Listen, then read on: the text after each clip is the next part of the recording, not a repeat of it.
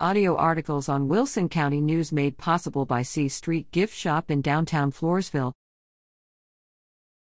China Grove plans to add two paid officers to police force. All council members are agreeable, said China Grove Police Chief Ralph Schrammick. They just have to see how we can pay for it. Schrammick was referring to the China Grove City Council members' intention to add two paid positions to the city's police force. Council members discussed the matter at a special meeting December 7 and directed City Secretary Susan Conaway to draft a resolution to amend the city's budget. They anticipate approving the amendment at their January 5 meeting.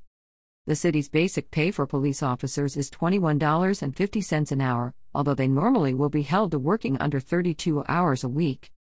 China Grove currently has six paid police officers, including Chief Schrammick. Currently, they are supplemented by eight reserve officers who serve in non pay status to maintain their certification as peace officers. However, some reserve officers don't stay around very long. Two left in the last 30 days, and another one left less than three months ago, the chief said. Also, according to Schrammick, the city spends time and $200 to $300 to hire each reservist. We have to do background investigations, get their drug, medical, and psychological exams, and take care of TCOLE, Texas Commission on Law Enforcement, requirements, he said. Reservists will continue to serve a valuable role in policing China Grove, but Schrammick noted that citizens have spoken up at council meetings in favor of more paid police positions.